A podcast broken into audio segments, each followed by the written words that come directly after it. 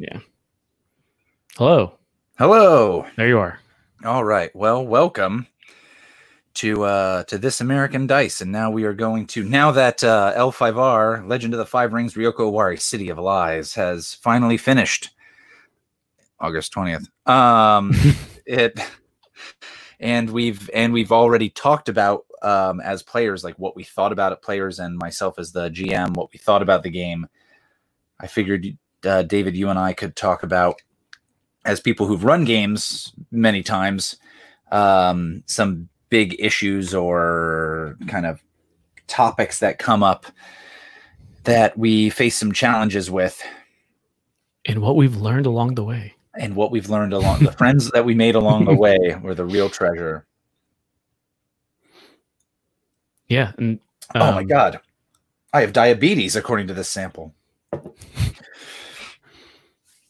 I've been eating asparagus according to this. Yeah. Hmm. Anyhow. Uh, but yeah, so one of the ones that I wanted to talk about is in the L5R game.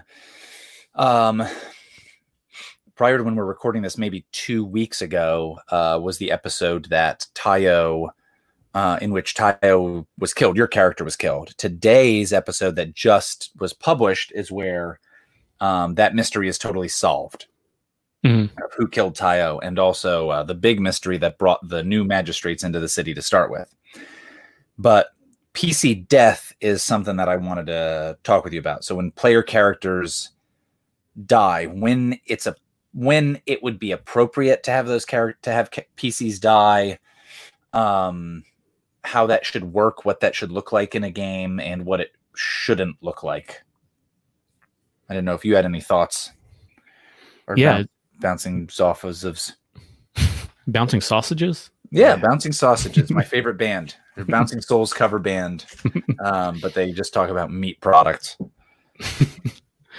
Um, yeah, PC, PC Death is pretty interesting. It's um, I think with uh, you know, like the dominant game like D and D, I think it- it's interesting. Like if you just look at the the additions, it's like harder and harder for for PCs to die. Probably Mhm. after that Chick tract thing. If you remember, Yeah, because you don't want that to happen. You don't want you don't want to go full Tom Hanks in Mazes and Monsters. absolutely. um, but yeah, I think it's um, like the uh, I don't know. I don't want to speak for all of them, but it seems like the predominant like stance is like PC death is awful. It's terrible. Never do that to a player. But um, sometimes it can be really interesting. I thought, um, like I, I think before, um, oh, and here here's where we can get into the suggestion thing. I think um, before the game started, you were kind of like, L5R is pretty dangerous. You guys could die. If, like you never know. Mhm. And then I think um, around like a little bit before that happened, I think uh, I told you, um, you know, uh, Tayo's maybe run his cur- his course. He might, if it ends up happening, like whatever. If I'm remembering correctly, or maybe that was earlier in the campaign. Yeah, you you we definitely did have that conversation about Tayo, like how much more you could get out of that character, and to get not too into the nitty gritty of the L5R game, your character had been almost like so scared by this conspiracy and the various conspiracies around them that uh you were playing the character as like oh i can't leave the house. I have to just kind of sequester myself away to stay safe. I have to hide in my panic room with um either helen hunt or jodie foster. I forget who was in that movie about panic rooms. But um i i wonder is that part of the issue? Is it like okay well it makes sense for a character to die when there's no there's no realistic place else where they can go. Like there's no more development as a character. And i remember when people were reviewing the individual episodes of game of thrones one of the jokes they made about um bronn? Bronn? Yeah. Yeah, Bronn. yeah uh uh bronn yeah. So was that when bronn chooses not to go after the gold and instead save Jaime Lannister from this dragon. It's like, oh, okay, he's made his he's no longer greedy. He's now possibly sacrificing himself for others. That guy's got a real ticking clock on his head for the rest of this show because that's how it goes with these characters. He made a he Mhm. learned something and now he's gonna die. Um, do you think that that's a possible good place to say, like, okay, it maybe is possible to kill this character because they've made their arc, they've transitioned from uh, in some kind of way where now that we've seen them change in this way, we kind of got everything that we're going to get out of them.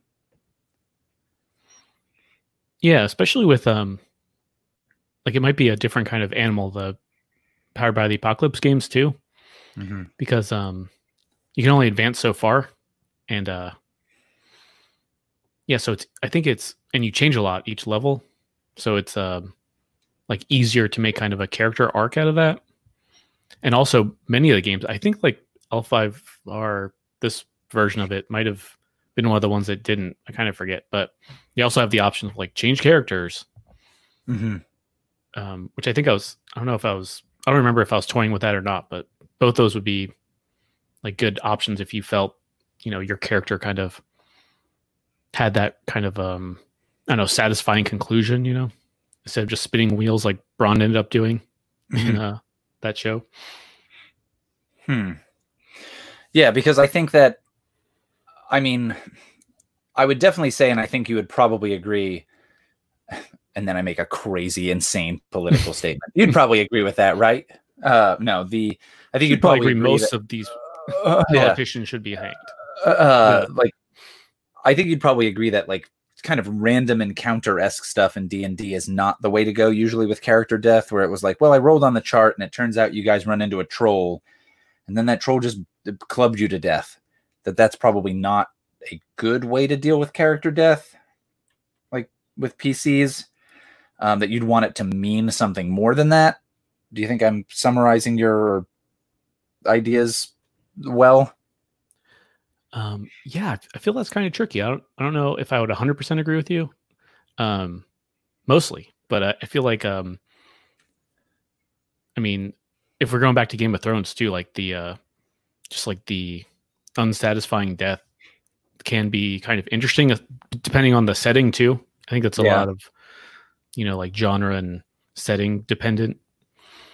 Mm-hmm. Um yeah, like with I think with L5R we are kind of setting it up like we established that it's based on a game that everyone's carrying, you know, razor like three foot long razor blades that could and you're made of a fleshy water balloon basically, mm-hmm. um, and you could die at any point. So I had that in the back of my head, I think, throughout the whole thing. But um, but yeah, I, if it's a yeah, okay. I'm trying to think of how I do agree with you to some extent too, especially based on the game because it's. I remember we had a game that I ran. Um, one of the characters died because it's like, well, I, I don't want to deal with this wound. Just kill this character. I'm done. Mm-hmm. Um, which was um, maybe satisfying for them, but I remember I was like, oh, I have so many other things to happen. I feel the other players too are like, I I was going to interact with this uh, character in so many different ways. Kind of sucks that now that's not an option. So it's I guess it's kind of a like a conversation you should have based on it. It can be interesting, but I I might you may have convinced me through myself discussing it, but uh, yeah, for the story, it can be really unsatisfying.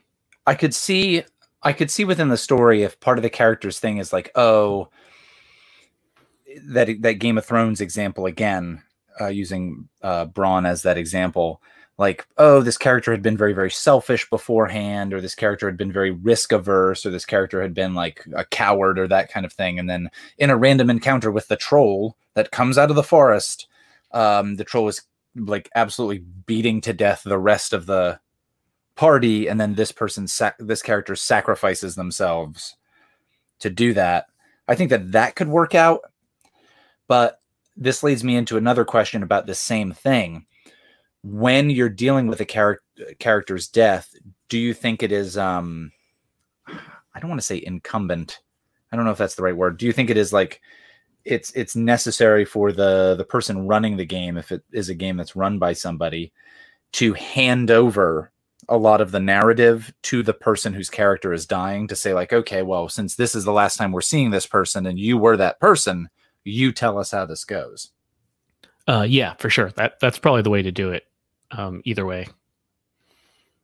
Okay. think- Yeah, I think that's a really good suggestion just in general. If if you um you know decide the the lethality in this game is going to be you know up there Mhm. when they if when and if they any of these characters do die, I think it's uh yeah, that makes total sense. Just be like, well, based on this, you're gonna die, but how how so? Yeah. And yeah, I guess it's sort sort of related to that. Like um it's always tricky to kind of balance the uh you know the the game and the I don't know, the story dichotomy there. Mhm. Like make a good story, but we're also playing a game. Like we're not just, you know, around a campfire doing a thing. So it's if you and I I don't like if people do this, that's that's their own game, that's fine. But for me it's it's um you're like you're almost taking some of the fun out of it if it's just um like we're not really going to use the game Mhm. or we're going to ignore the game in this particular way because like for instance you can't die in this d&d campaign. Don't worry about it. Don't even worry about hit points or whatever. Um we're going to ignore that aspect. It makes it less uh i don't know interesting or like exciting for me and maybe some other people Hmm. if that makes 'Cause I'm- sense Yeah. I in regard to the L5R game, one of the things I ran into with both uh Tone's character um Aji and Andrew's character Yugure was that both of them were regularly getting the shit beaten out of them like a lot. Like Yugure was going to be like sacrificed basically to by the moon cult. Later on, um, Aji got in a duel where he should have died, and that stuff happened pretty regularly. And at some point, I know in a lot of certainly like superhero type stuff, and in lots of TV dramas and movies, like the main characters are the main characters, and so they withstand things that a normal person probably would not be able to at all, or certainly not recover from um, easily, and yet they do. Uh, I ran into several times like, okay, how do I? And I guess this is the the next big thing. When you're in a situation where it really makes sense that this character just straight up die, how do you how do you find a good way to either like kind of bend the river around that particular issue and not have it seem so blatant of like oh well in a James Bond movie James Bond doesn't die duh kind of a thing. Or how do you or and when slash how do you just say like this character should die how do we best do this? And i ran into that problem a lot in this l5r game because like i said there would there would be times where honestly it would have been probably more it certainly would have been more interesting at times for some of those characters to have just died and then other people to come in Yeah, I- think um, in this one, uh, this is coming back to me now. Like a few, a few of these uh, near-death experiences could, in hindsight, have been more interesting that way for sure. I think um, the uh, the way I would or have or would suggest other people to do it at least is to um, yeah, just throw it to the player like you were kind of getting at before. Like, I think that's probably, if I remember correctly, how you did it with Tayo too. Like, wow, you're probably going to die here, right? Do you think there's a way out of here, or do you think this is like the end? And Mhm. if the character or the player rather is like, yeah, I think you're probably right. You know, like giving the uh, the final say to them, I guess, the veto Mhm. power, I guess. Okay, so do you, do you think that's that's an important thing? Is that the player essentially have veto power over that? Um, yeah, I mean, we're making fun of that Chick tract thing, but uh, it kind of, uh, to some degree, is sort of true. Like a lot of people do get really uh, attached to some of these characters, especially when you play like a longer game. Like this one was was really long. Um, like I was sad to see Tayo go. Um, you know, there's there's a like an emotional response to it if if you uh, you know want it to or not. So I would probably err on the side of caution there. Like is it is it okay? I'm not just taking away this beloved character you sunk all these hours into. Mm-hmm. But at the same time, you know, if it's well, I, I think Apocalypse World 2 has a lot of fail safes with that. I think they're did we use did they have like a scar thing like you can come back, but a stats minus one or something. Yeah, I know Apocalypse World has that. The L5R game had that. Um, Dungeon World doesn't, but it's far, far easier to heal in Dungeon World. Oh, and they have And, uh, resurrection spells and such too. Yeah, that kind of stuff is very, very common. That was the thing in the L5R game that I, I wanted that realism to be there, and I wanted the harm to have consequences. So I didn't let you guys heal very regularly.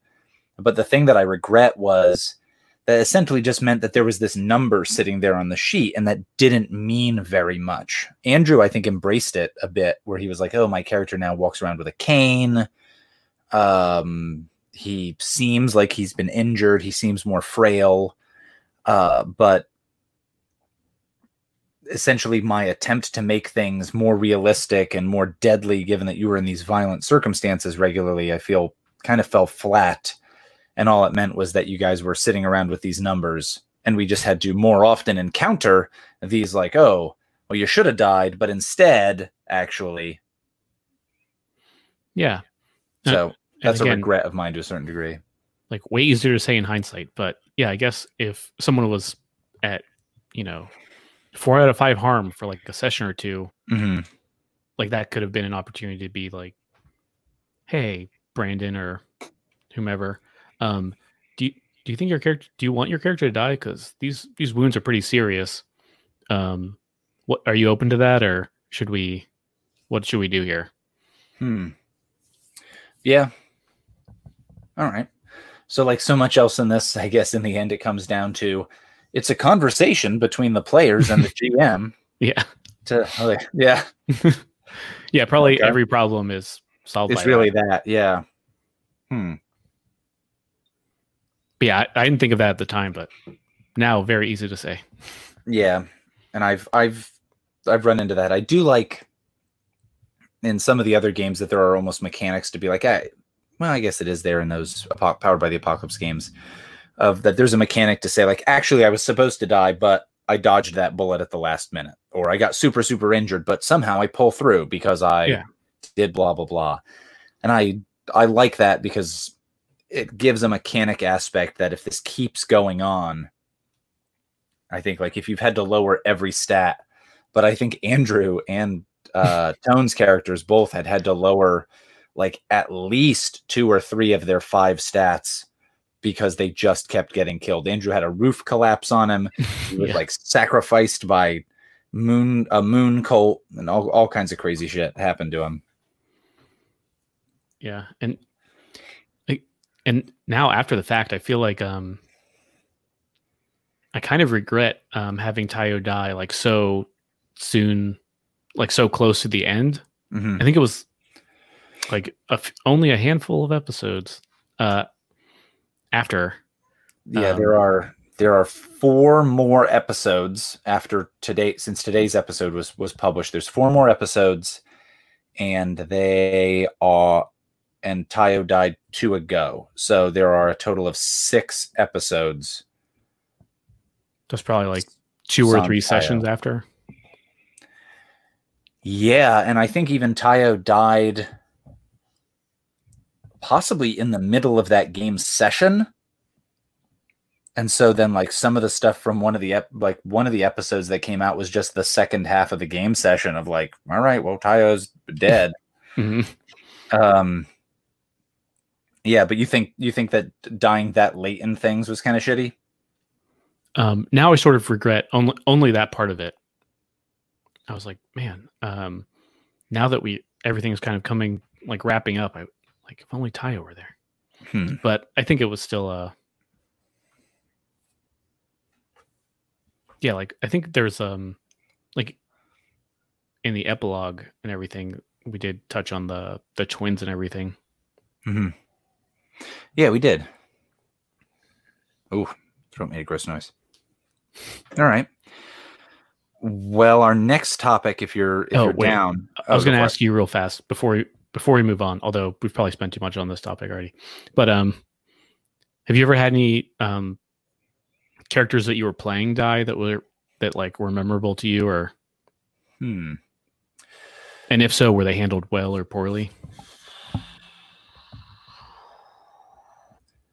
Um, you ran a SCUP game. It was the same game that you referenced before, where a character got injured and the player just didn't want to deal with it, and so they were like, "Nah, I'll just have the character die. It doesn't matter." But I think they just weren't really interested in playing. Yeah. Um, in that same game where I was very interested in playing, um, I at the very end of the game chose to have my character die, but that was like a choice I made. I was like, "Oh, I'll retire my character to safety." Basically, just so I can narrate their death and like here's how that goes so i kind of took it upon myself for that character to die in that way The safety of oblivion. yeah um Yeah, I sort of remember that now. and i thought i thought that was good i wish i had actually done that a little bit earlier so that way it um made more of an impact because when we played it i narrated it at the very very like in the very last couple moments of the last session and so it was like okay i narrated this and then we just moved into epilogues and it's like well Hmm. essentially everybody got to do the thing that i was doing Yeah. um, I remember other games where a character died. Honestly, no. I don't think any game I've had a character like in the middle of stuff die. Yeah, couldn't. And I would be, I'd like to think I'd be o- more okay with it. And I'm trying to think what I'd want for myself to be okay with it. And I think that issue of like, okay, since this character is going away, there should be an element of narrative control that's handed over to me. Since I'm saying this character's going away, this should be a big moment. Here's how it is a big moment. So I think that's probably the way to do that. Yeah, that makes sense. Um, and ac- actually, you, you said something that makes me want to clarify too. Um, I feel if I had the choice, I would probably kill Tayo earlier, hmm like instead of not at all. I was like, wait, am I saying like? Hopefully, it's not coming across like, well, I- I only killed him like right at the end. Was the problem? No, I think I think that I think that came across that if you had killed him off, that you if if Tayo had died earlier, it would have pushed some of those things that we ran into and were like kind of kickstarted by Tayo's death. I think it would have maybe kicked that into higher gear and either made the game shorter, which I don't think would have been bad, or um maybe just like allowed for more information to come out. Because your next character, Asako Anjo, came in and came in at a very different level of like information Yeah, and like okay i'm i'm involved with one of these conspiracies and i know what's going on and so since i know what's going on i kind of already have these answers to these things and can connect more of these dots so that Yeah, would have been interesting to see yeah. Changing characters was definitely um, interesting for me or fun to do. Although you- an- another practical thing is, I would, I think I was, uh, my first choice was um, that witch hunter guy, Mhm. Renyo. Renyo. Yeah. yeah Um, but th- I think he died like the session before Tayo did. I'm like, Yep. damn it. yeah he died very shortly before tayo died and then who was the other character that you said you were kind of interested in Hmm. I don't know. Oh, I think the maybe the duelist guy. maybe I that would have remember I been was considering him. that would have been super interesting but I was Yeah. like, two scorpions. No way. Yeah, that's true. Well, speaking of duelists, um, one of the things that we ran into with that game was character investment and character drives. And I Mhm. think that, uh, I guess that's a transition. yeah, uh, well, our res- our resident duelist Oh, okay. was a character who often seemed to lack a lot of drive. Um, I, as the person running the game, ran into problems with motivating Tone's character to get him to do stuff. The good thing was, I felt he was most. He was the most amenable to hard framing scenes of you're here and doing this thing, and he'd kind of go along with it, no problem but part of that seemed like he didn't necessarily have a strong motivation for the character so plopping him down into any of these scenes um was fine Mhm. Um, Andrew's character Yugure, on the other hand, did have some motivations, but sometimes motivating him into a particular direction and getting him involved with things seemed difficult. Um, and so we ran into, I guess maybe it's less of a matter of motivation, but direction, where it'd be like, okay, what are you doing? I'm going to wander around the city and uh, just look around. Like, okay, that's not unreasonable. That's not insane Mhm. but at the same time it's not super it, it would be weird if in a movie so many elements of the character discovering stuff was them being like i'm just going to take a walk and them just walking around the city and then something running into them like that does happen that's basically how every law and order starts um I was gonna say that that's a that's a big thing in like um what like film noir stuff. Like the protagonist gumshoe or whatever mhm. is just like, well, I'm just a hapless idiot, just wandering around drunk, and then stuff happens to them. yeah It's kind of a, a hallmark of that. yeah I don't know if if Yugure can be described as a, a film noir character, but he yeah but i think motivating some of those characters at times was tough um yeah, I think Yugure too was was a really interesting character, but he was set up as um, I think Andrew kind of um, I don't know thought of him originally as hold on like let's get him on the line. Hold on andrew come on in.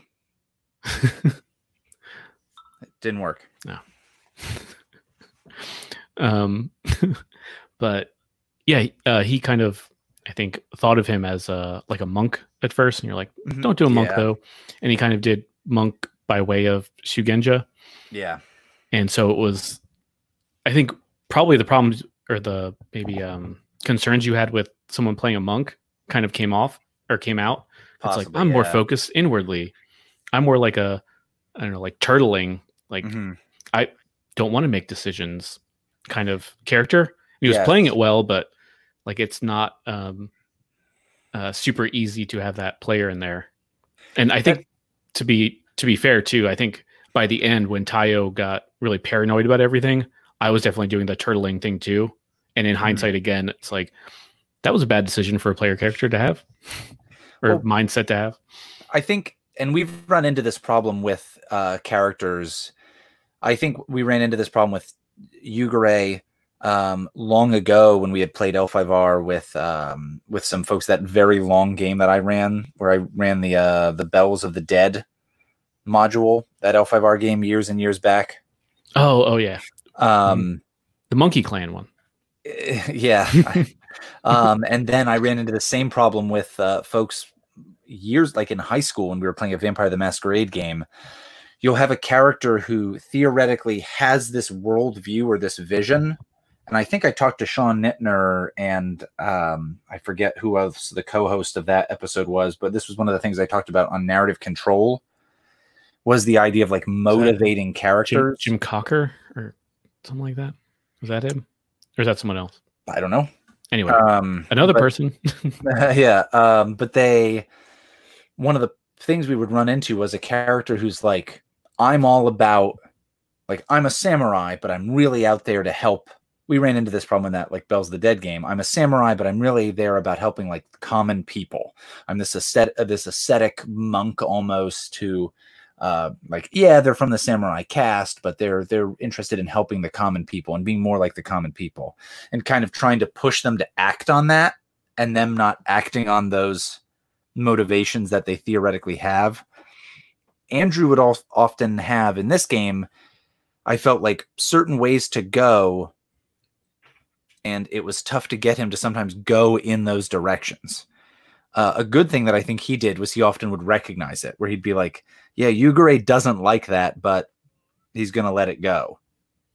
Mhm. like he would say that kind of thing of like oh well that shouldn't happen but all right it's gonna and so i appreciated that he at least recognized it i ran into that kind of stuff in the past with um the vampire game where since vampire has that system of humanity that there Mhm. was a character who was very very into the idea of being human and holding on to as much of that humanity as possible. But then they did the same stupid shit that everybody does in those vampire games where it's like hold on i get my trench coat and i have my two sawed-off shotguns and i go into the the uh the the place and i shoot everybody. And you're like okay well that doesn't really jive with what's going on when you're acting like a fucking sylvester stallone character in the beginning of cobra so um that that's always been a thing that's that's bugged me and like how do you get a person to how do you motivate somebody to kind of take their character's premise or idea and put it into action in, in a way that moves the story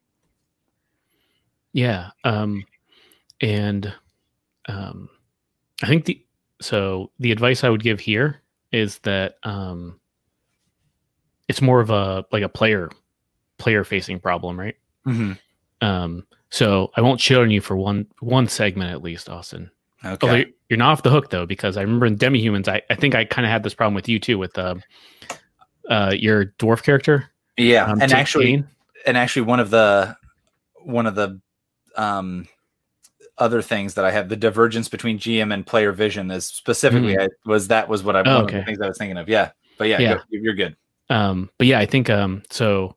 My advice to players too, and I I messed this up in the L5R thing too, which I'll get into in a second.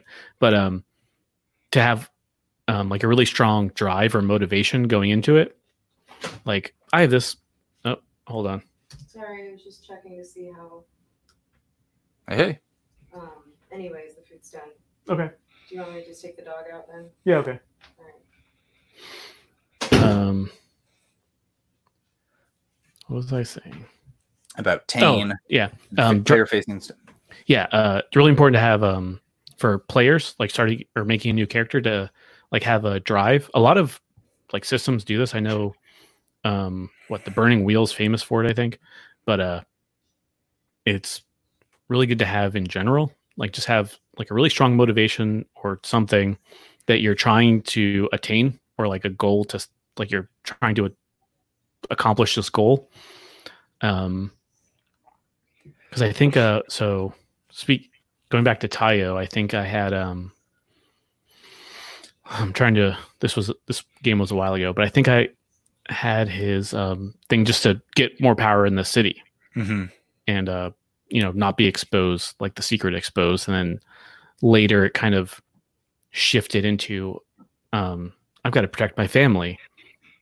And while protecting family is like interesting sort of um, I feel like for the game it was kind of bad because like I was kind of hinting at earlier, kind of made Tayo just like turtle up and just be paranoid and Mhm. just like, well, I'm not going to do anything then. Can't I, I'm not going to leave the house or fight anything or deal with any any plot happening in this entire city. And um, looking back, like that was dumb. Like it made it made logical sense. So that's kind of why it was maybe time for Tayo to go, but not the best uh like dynamic drive to pick because you know you got to pick them carefully like what will make the most interesting story or get me this character to you know being involved in it, as many things as possible i guess. Do you think those motivations or uh, yeah, character motivations or drives should almost always like require or necessitate some kind of external action rather than just like, oh, I can go off and do this on my own? Like as as I'm saying it, I'm already finding a million exceptions to it, but like like a thing that you can't like for instance for instance, I want to protect my family or keep my family safe is uh, often a more reactive thing Mhm. um, of well when things start out there doesn't seem to be a ton of danger for you or your family. Like okay well so then the then the matter's not very important and then you're just kind of like shrinking in like you had said. So if it's more should it have to be more proactive than reactive? Yeah that's that's a really good way to put okay. It like make really proactive drives or motivations to Mhm. you know get you out of the house to actually play this game. Yeah true enough. Yeah we could all use to get out of the house more often. Yeah. okay So yeah, I think Ta- Tayo by the end, uh, when I shift it, because yeah, like I guess reiterating again, just like at first Tayo was like, I'm gonna become the kingpin of the city. I'm gonna get as much power, get all the riches, and be great. And then shift it to, well, I my family's in danger. I can't let anything happen. Hmm. And um, yeah, I think um, it definitely would have benefited, like it, because when you have a clear kind of goal that you're looking for, it'll make you. It's easier to role play that, and uh, you know, make decisions based on that instead of just I don't know, roll the dice to see which door I take. I don't care. Yeah. Which I that's like a pet peeve of mine. Austin definitely knows. I'm like, Yeah. uh, don't roll the dice to make a character decision. Just pick what's more interesting. God damn it. right. Yeah. Yeah, we've given people problems about that before. um okay. Yeah, those character motivations can be tough. And I think there are I think you also have to come into especially if you're playing with like I almost said a mixed group, but that doesn't quite mean anything. I was going to say like people who have maybe different role playing game experiences or different gaming experiences. And so if you're playing with a group who maybe doesn't think about it as like a story thing first, um, these games haven't come out yet, but the game that we played with my cousins, Mhm. um, like the, the motivations that they had for stuff were very, very different than the motivations you usually have for a character. Um, when I played with um, some of the Bradenton guys and my neighbor, uh, which is another game that'll come out in a long while. Um, that was another thing of like, well, when you have a character characters who don't have really strong motivations that are already there, getting some of that kind of better information about them and their character can be tough. And so maybe setting that standard earlier on. Um, we played an Apocalypse World game that I ran long, long ago, the Drown Town game that was like Orlando, but in Waterworld, Orlando. Um, and at the very end, I was trying to wrap things up. And with one of the characters, I was like, oh, this is a character you had said was an enemy of yours. What did you really do? To like we've been hinting at like you had wronged this person or they they're after you. What did you do to make them do this? And I remember they had the the player had just such a like a flippant thing of like, I don't know, they liked a girl and I I was there instead of them or something like that. Like they had such a very it's it seems so minor that it was like, oh, they, they kind of treated it very flippantly. And their their whole goal was like, oh, this shouldn't be a big thing. But um I remember trying to continually push this character. What was the real answer? But maybe that should just go on early on of like, you know, have these motivations, like try to come up with these things early on. They don't have to be super defined, they can be very broad, but that way when you're in a situation where it's like you don't have any clues, you don't know what to do next, you always have a go-to thing of, well, my thing here is I'm a greedy businessman who wants to expand their business. So I'm going to try to do that. Like I have to I'm calling up the radio station and buying ad time on on the radio. That might be a Mhm. little thing, but like okay, you're doing it or I'm going to try to uh call up this company and and, and merge with them, that kind of deal. So yeah. I think that could probably work. yeah so i think um drives for sure are the the the big suggestion for players especially but i think too um like for, on the gm side like the uh the other thing for to kind of encourage investment you know is to uh get um like collaboration hmm you know like i was uh what reminded me of it was when i brought up that monkey clan thing like the backstory of that is we played this l5r thing for a long time. And uh at some point i got in my head like all right you know what's what would be the coolest thing ever is to make a whole new clan. And i got way too excited about it.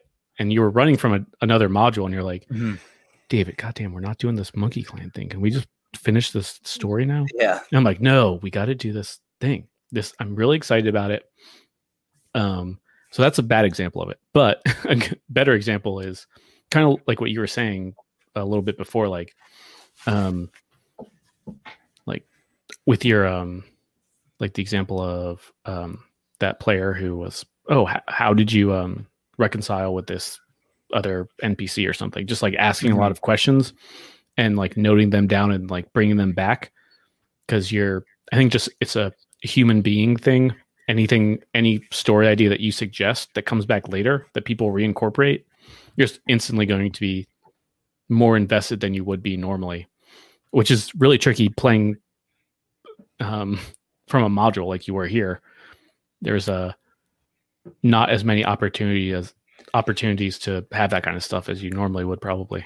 Okay. What was that? Is that a segue to skip over one of our questions and get into running stuff from a module? Uh, yeah, sure. Okay. makes sense. So this game, as we probably already said in the debrief, we used a powered by the apocalypse world system in part because it would be quicker for everybody to learn the game. Um, and we had previously, I'm most familiar with L5R second edition, and the module that we were using, the Ryoko Owari City of or the City of Lies module from 1998, um, mostly by Greg Stolze, was um, written for the first edition of L5R. So already there's some translation. But aside from just the game issues and the system that we used, I think some of the stuff in the module we ran into some issues with, but I'll let you hop in here about that. Oh, and to be fair, I think we started soon after the uh, the newer edition, the Fantasy Flight one came out. Yes, and, And we, we even made- tried that briefly. Yeah, we made character. We spent like an entire afternoon making characters, and after that, we kind of all looked at each other. and It's like this game doesn't sound fun. Let's not do that. It would Or it would it would Maybe I'm being biased, but I I was like, uh, this game is not does not seem exciting to me. Well, I will say my my opinion of that system was it was going to require like it would require all of us to learn it. So one of the bad things about it was it wasn't even like the L5R second edition where I could be like, "Oh, here's how you do this" and explain it. None of us knew it. Mhm. So all of us coming in trying to learn this system at the same time, while it puts us on a level playing field, it also means no one can assist anyone else. Yeah. Um, but yeah, so how'd you feel about the was this the first time you ran that module? Didn't you start to run it before or something? I had run a version of this back in high school with some of my buddies from uh, Bradenton. And one of the things we ran into with this is first of all, the Ryoko Owari, the City of Lies box set is set up as a sandbox game. And in that capacity, I think I remember when I first got this when I was like 16 or 17 years old, I thought it was brilliant. I was amazed at how much work went into it. There are so many different NPCs. The NPCs have different motivations. They have secrets. They have all these all these things about them. Um, there's like the world itself. There's these different neighborhoods with these different characteristics.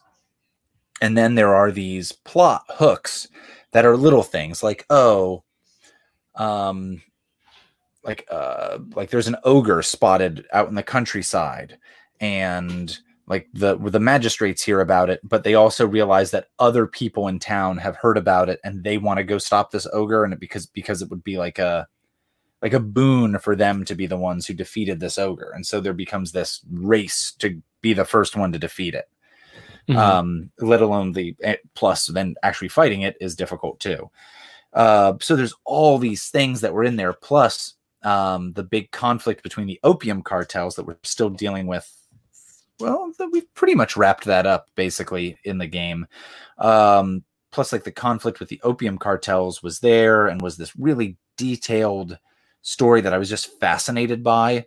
And I remember running it in high school, and we ran into this problem of um I would just keep throwing things at them to the point where it was like, okay, when you think about it, it's probably day five that you've been in in Ryoko Owari as the new magistrates, and it's day five, and you've already encountered 17 different adventure prompts.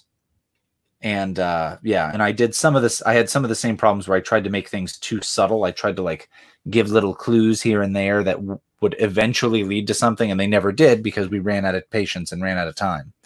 Mhm. So when we're doing this, I was really excited to do that as having more experience, but I think there were some hiccups to say the least. Yeah, so it was mostly you kind of focus on the opium war stuff, right? Yeah, my my game plan had been once we hit session between s- session 8, 9 or 10, I would introduce the start of the opium war stuff. And so the the first thing with that is when that opium warehouse gets robbed. And I think Mhm. I waited till 12 or 13 to do it, which I think was a mistake. Um but then it also kept dragging and dragging and dragging. So I, I waited longer than I should have to really have the big story kick in. Um, so that's a regret. Yeah, right. So I've run a few of these um like recent ones which will come out in the future from modules too. Um and I, I feel almost like um I'm running into that same problem. Like I'm introducing stuff way too late. I think maybe with um Yeah, I don't know if it's a a module specific piece of advice or just in general or maybe just how we run the two of us run games, but um I would like try to front load as much as possible, maybe as the suggestion I would give, like what you just said more or less, but I I have fallen into that same trap, I guess is what I'm trying to say. I think I think a thing that could come out and be useful also is to discuss like what is the kind of game that this module is set up to be. And so within L5R, within the Ryoko Owari game, it's basically like it's samurai detectives going um, samurai detectives in a super corrupt city. And I think I tried to make that part pretty clear and early on uh, you gave like andrew as an example and andrew was like oh i should be a monk and i was like that's not going to work out because you're supposed to be detectives if Mhm. you're a monk that's not really going to work super well and i think i said like if that's all you're interested in doing we can force it to work and figure a way to make it work but it really sh- that doesn't make a ton of sense um I think Tone's original concept was he just he only wanted to be a chef, right? Yeah, he want he initially had said, "Oh, I'm going to be, yeah, I'm going to be a chef. I'm going to be a cook," and that came up, I think, a whopping one time in the whole game Mhm. where he had wanted to be wanted to be a chef or wanted to be a cook, and uh, it came up from something I wrote in rather than him ever bringing it up. But Oh, really? It's funny. yeah um but that that's an example of like that wouldn't really fit with what was going on um similarly within that part of that game was supposed to be like dealing with corruption and so one of the good things was that we had tayo who became kind of the inside the insider with the the cartels like tayo was kind of the dirty cop working with the cartels um and so we got to see a lot more. In previous games that i'd played in high school i played a version of that where we were using this module and no one was interested in being the dirty cop. So since no one was interested in doing that there was all this stuff that we never saw. We never saw the inner workings of the cartels because you know the magistrates were always the opponent of the cartels. So figuring that stuff out was super super tough. Um so i think what kind of module this is and what kind of story you're trying to run really needs to be discussed beforehand because otherwise you can kind of flounder around a little too much and given that that is supposed to be a sandbox setup where you can just wander around and encounter all of this shit all over the place it's almost more open to that of like, oh well, I have another idea for this character that really would work in a slightly different version, like that. It, could change. It could change stuff up. Yeah. That makes sense. I think um yeah, kind of general uh suggestions about running a module that I've kind of learned is that um like it's for me it's oh getting back to what I was saying like the um I forget what I said before, but the uh, like getting player buy-in um, to kind of make motivation and investment happen. Um, like it's important to kind of see the uh, modules as almost like a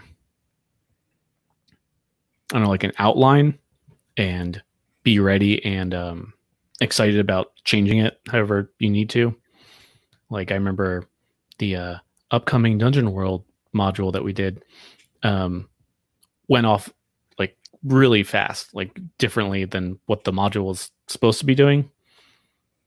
Um, and the the other module I'm doing now, the D and D one, is more or less stayed the same, but um, I think at any moment it can veer off pretty, you know, significantly. But I, I know you said uh, we we veered off pretty significantly from the Oh. module two, right? Yeah, I think in the debrief we talk about this how the game had while the module really really heavily encouraged that like oh the opium cartels are going to try to get a magistrate on their like payroll and try to get like a inside man when when it comes to the magistrates and um it the entire opium war storyline that big conflict does not account for what if one of the characters is their inside man. Mhm. Um, I think in a more traditional system that maybe could have worked differently, where I could have said, like, okay, well, all of the cartels are so scared that they're nervous about you as their inside man. And so they're boxing you out. And so because they're all superhumans, like when you roll, like it would be incredibly difficult for you to convince them to open up. But since we were using a powered by the apocalypse system, you could more easily get them to talk to you. Mhm. Um, yeah, but I think that that aspect of like using a module, being willing to change it, I do think is pretty important. Um, for sure, like not being so married to it, and that's that's a regret that I have was being as married to some of the stuff. I said once we get to this point in this game, um, for us, it was when the uh, the Bayushi warehouse burn is burned down. Um, and in the module, they are basically like, oh, Bayushi Korchika, the head of the Bayushi cartel, will probably die. Mhm. Well, my my thought was like, well, once that happens, really, the rest of this plot kind of like spirals through, and I I'm fine to let it conclude however it concludes. But until that point, I was kind of nervous about relinquishing a lot of control because my thought was like, well, I have this cool story and I really want to get to it, but that comes down to that like idea of like sharing what's going on and sharing that control. And um, having a module can sometimes feel like a I don't want to say a crutch. It can actually sometimes be restrictive because you think, oh, well, here's this thing. It's printed out. I have to get to it. It's so amazing. But you can, you can go, you can do other things. You are not at all required to follow that. And it even fucking says so in the modules and in those things. Um, and so that would be, that would be my suggestion there is like, don't be afraid to veer off from that.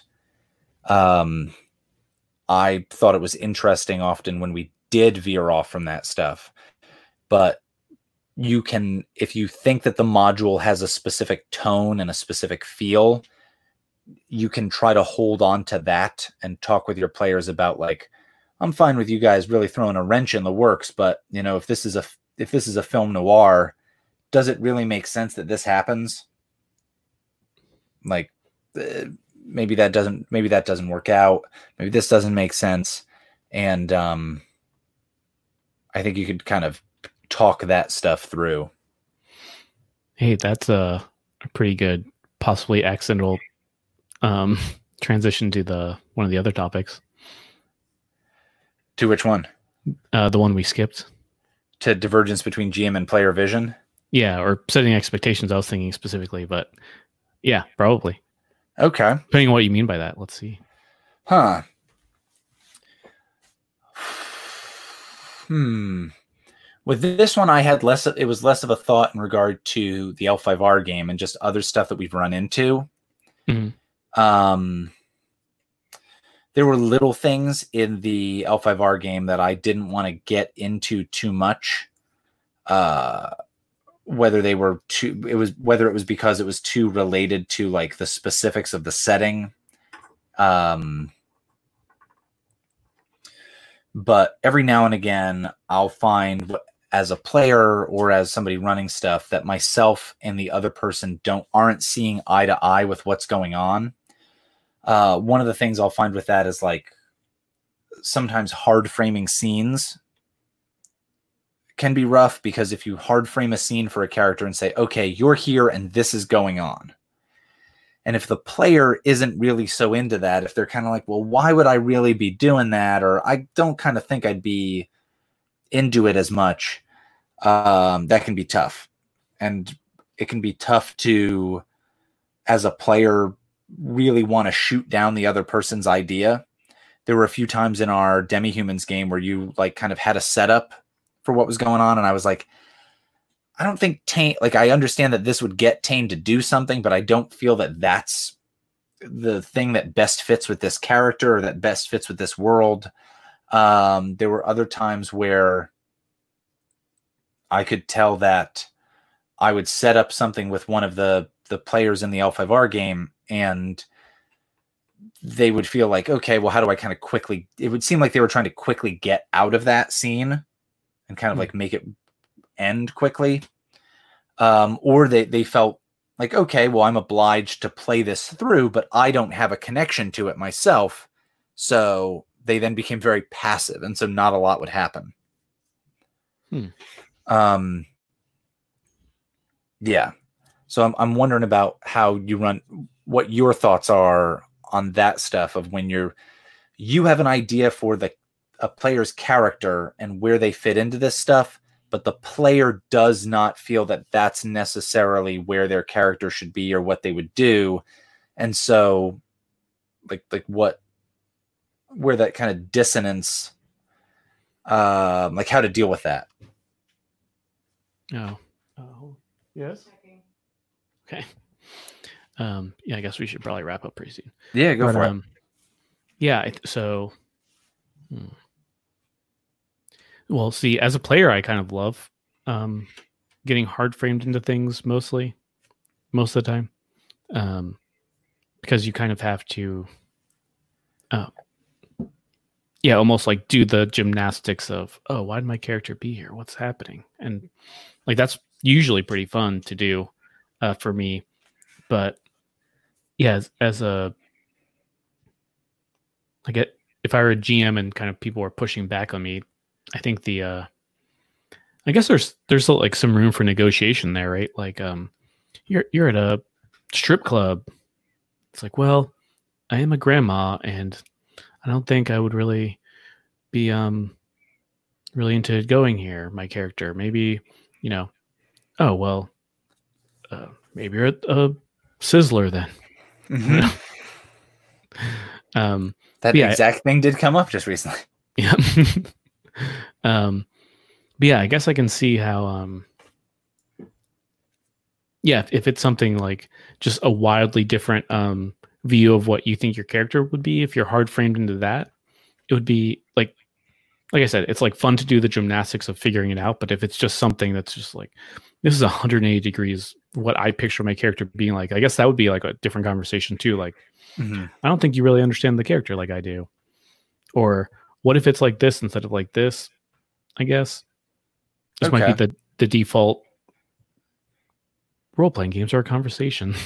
Yeah. And I think that almost relates to uh just kind of interpersonal relations of uh, you know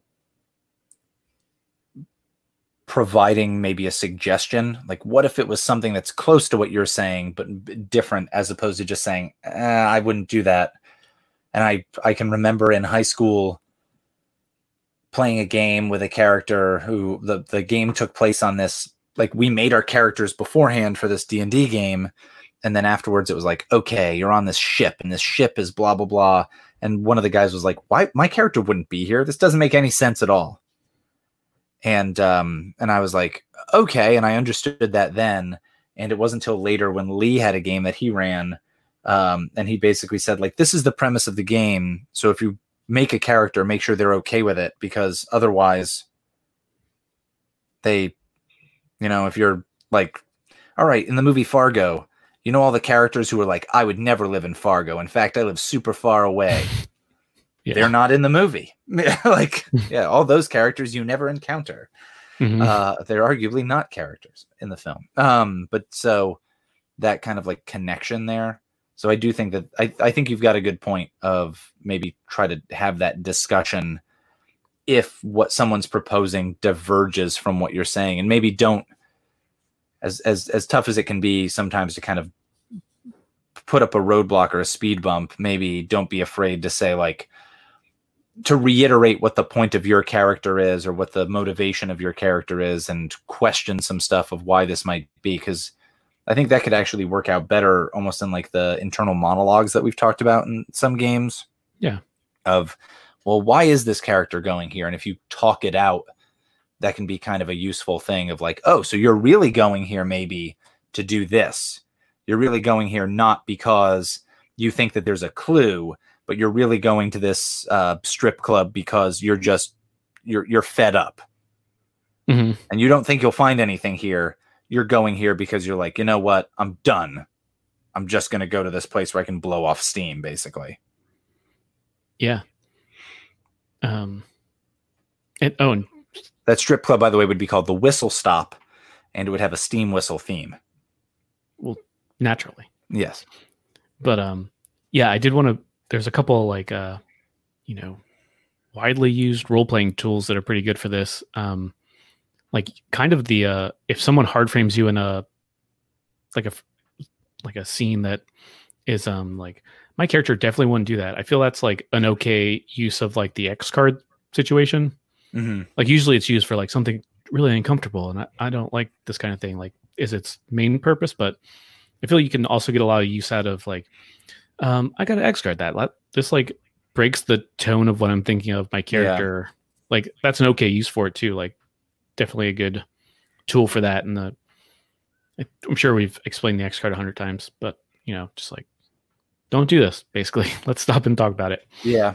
That's what x cards for that's a good point of like kind of breaking the tone of what's going on is also or or following with the tone is also an aspect of like the social contract of the table um Yeah, it kind of like takes a like we did this in the also forthcoming Avatar game a lot, but like taking a step up, I guess, or step back, and it's like, okay, we're not in the actors' room now; we're in the uh, writers' room, and how can we figure this out? Like, let's talk about it Mhm. as writers instead of the characters themselves. You know, um, that's one good tool for that kind of stuff, and also the uh, the other tool, uh, CATS, like the the acronym so th- this is good to do um, at the beginning of any new campaign or even like uh, one shots and stuff. Sometimes mhm. I try to do it all the time, but sometimes I don't.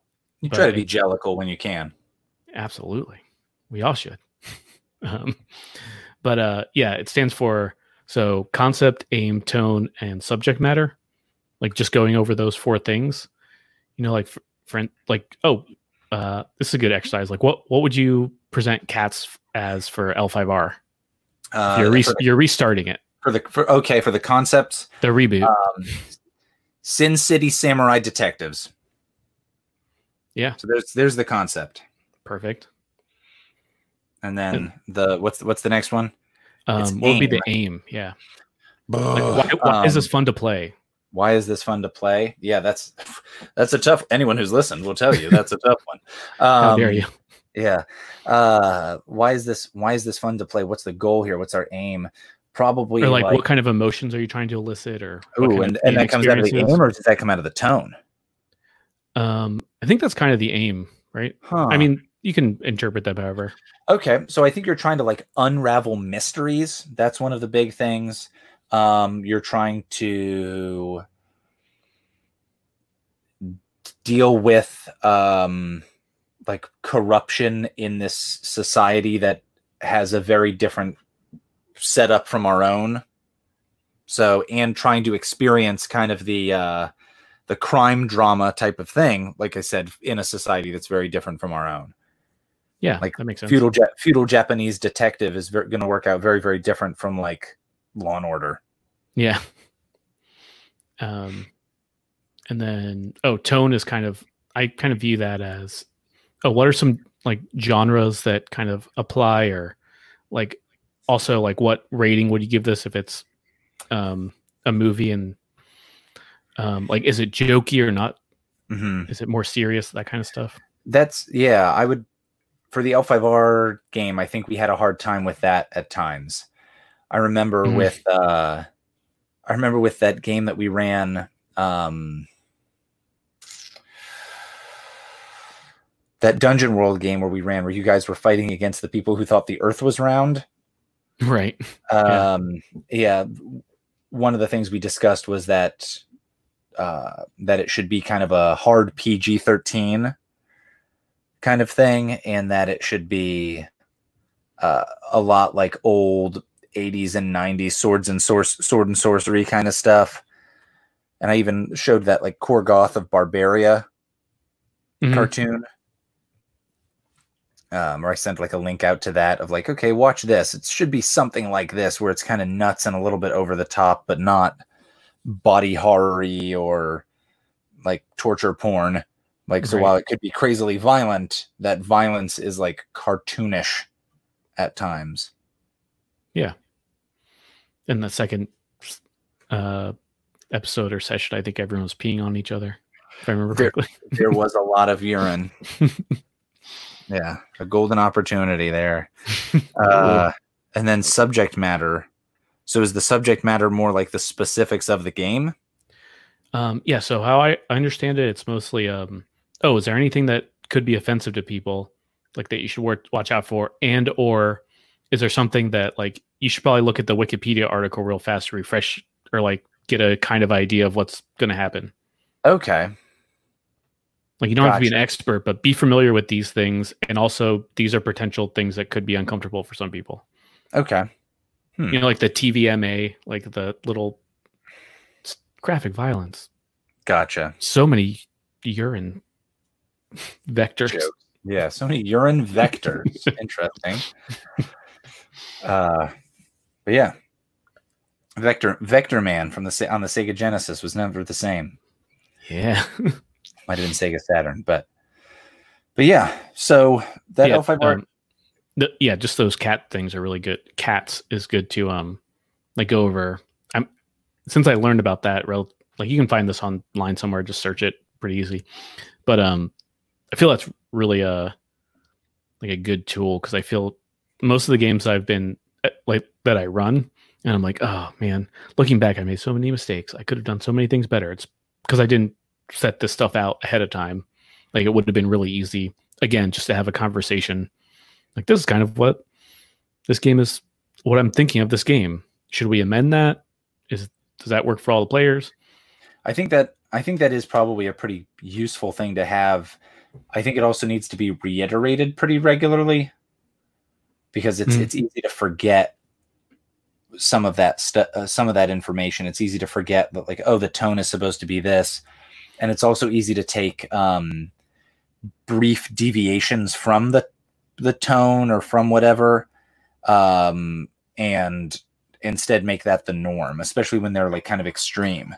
So in like a murder mystery, like the Agatha Christie kind of style parlor mysteries or nah, parlor, whatever you want to call it, but like those murder mysteries, like for the most part, there's almost no violence in the story, with the exception of it starts with the lights go out and someone's murdered.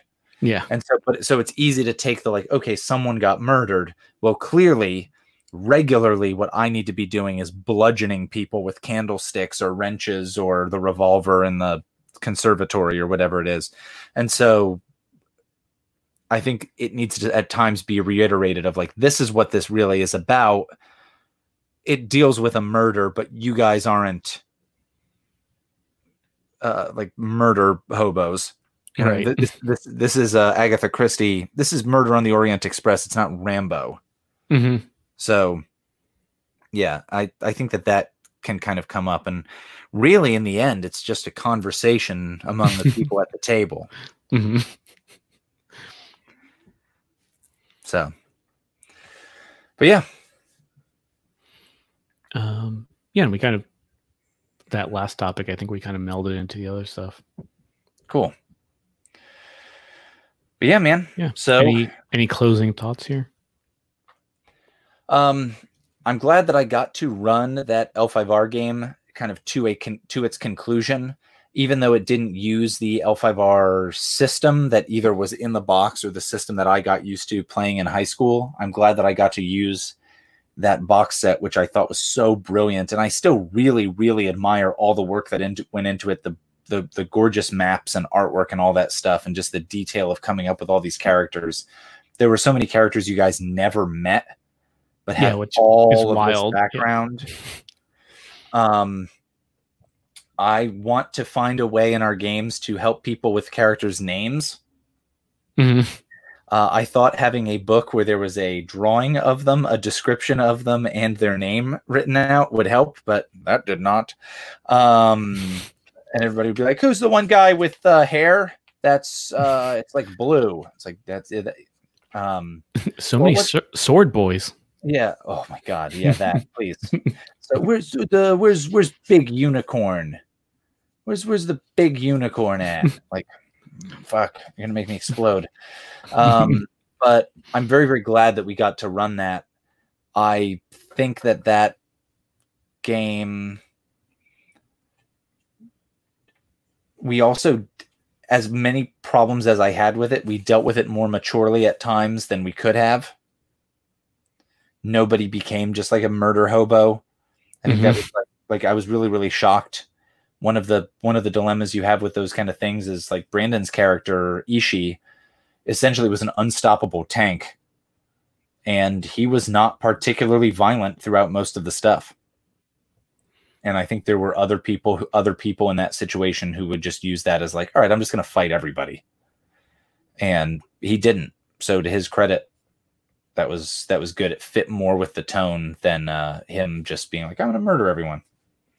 So Yeah. I I'm I'm very very glad that I ran that game, but it I think to to toot our horn here, I think it is a very good example of how to and how to not run different aspects of games. I think there are a bunch of misste- missteps that we made that you can learn from, but also a lot of really cool stuff that we did and that happened that you could learn from that too. Yeah. And if you can find all 105 examples, send them to us at. You'll be entered into the drawing for the Dakota Ring. Um, Dakota Fanning ring. Mm-hmm. Um, but yeah, actually, if anyone, the three people listening to this, if there are like suggestions, I would love to hear them. Especially uh, how I played Tayo. I'm interested in that. Uh, You can shit on Austin. That'd be fun. Hey, depends what depends what you ate. but yeah, yeah, that, that was um, really fun. It was, I think, pretty sure it was probably the longest um, like continuous Powered by the Apocalypse game I've played. Oh, Powered by the Apocalypse for sure. I thought you were going to Yeah. say the longest game, and I was like, no, we have played longer ones than that. Yeah. But we also we only skipped maybe two weeks that whole time. We played that game almost religiously every week, That's a good point. and we never had any sessions where we were missing a player. And I'm not a fan of not having all of the players at the at the table unless uh, like you've come up with stuff in the story for why they're there, why they're gone. But we shockingly had everybody there for all of those sessions, and we played a total of t- almost 30 sessions. I think it was like 28 or 29 sessions. Plus, then we got together and did the debrief. Um, it was impressive Yeah, when you think about it. the majority of a year. Yeah, it was it was a lot, and um, we, pretty impressive. I mean, I guess it did help. Two of the people lived with each other, Mhm. and none of us had lives really. Right. So well, yeah, when we did it through the summer, I was very, I was much more, much more free. So, all right. Well, on that note, Yeah. I guess we can wrap Well, stuff up. And you did a uh, great job there, Austin. Thank you. I've, I've been practicing. No, I, I really appreciate that. You did a, a great job as much as I bust your balls. That was a that was a really fun game. Yeah, I will say with that game, one issue I one issue I had with that world was accents. Like I like to, Mhm. I love to do accents. I'm obviously not going to, do, hopefully, obviously, not going to do that in a feudal Japanese world, and just do like racist ass Japanese accents. Well, But I really hoped you would have learned Japanese for this, but I tr- I tried. but- yeah, I kept. I just couldn't. The Rosetta Stone program wasn't working. No, but I I obviously then wasn't going to do other accents and almost like um uh Star Wars prequel styles of like, well, what if everybody from this clan is Irish? Like, Mhm. like, oh, these people are French. Like that wouldn't make sense either. That'd be kind of goofy. So then it came down to voices, and I ran into the problem of like, okay, well, how can I make these people have distinct voices? And um, we did a thing which is just I would try to say like, imagine this person is this actor or this actress, and we still we still use that pretty regularly today, and I think that can be good. With the one problem of not everybody knows who the hell actors or actresses are. And so, for instance, whenever in the L5R game, I'd be like, imagine this person is uh, so and so. And Andrew would be like, who the hell is that? I don't know who you're talking about at all. Yeah, And, Andrew was uh, the worst for that. I'm also pretty bad, but Yeah. Andrew was always like, I don't know. that Unless they were in a Marvel movie, he had no idea who the person was. Yeah, And, and, and so, oh, who was it? Um, the woman who's the star of How to Get Away with Murder. Whose name I don't remember. I, she, now I can't remember her name, but I Oh. was like, oh, this is the, this is the person who would likely play this character, and Andrew was like, who? And you go, oh, the lady from Suicide Squad who was in charge of this, and I and he was like, oh, of course I know who that is. And I was like, yeah, until you would do that with a Marvel movie or a DC movie, until it was a superhero related thing, he had no fucking idea. Um, but that can happen a lot where it's like not everybody's on the same page. So, long story short, um, stay in school, don't do drugs, and uh, yeah, figure out your actors. figure out who actors are. That's a very Mhm. important skill. The three best pieces of advice. Mhm. Stay in school, don't do drugs, and memorize a lot of IMDb. All right. Well, Austin, go ahead and uh, close this podcast with, of course, the uh, the most famous and oft used phrase from L5R that we said every time. Go for it. Where's my taint?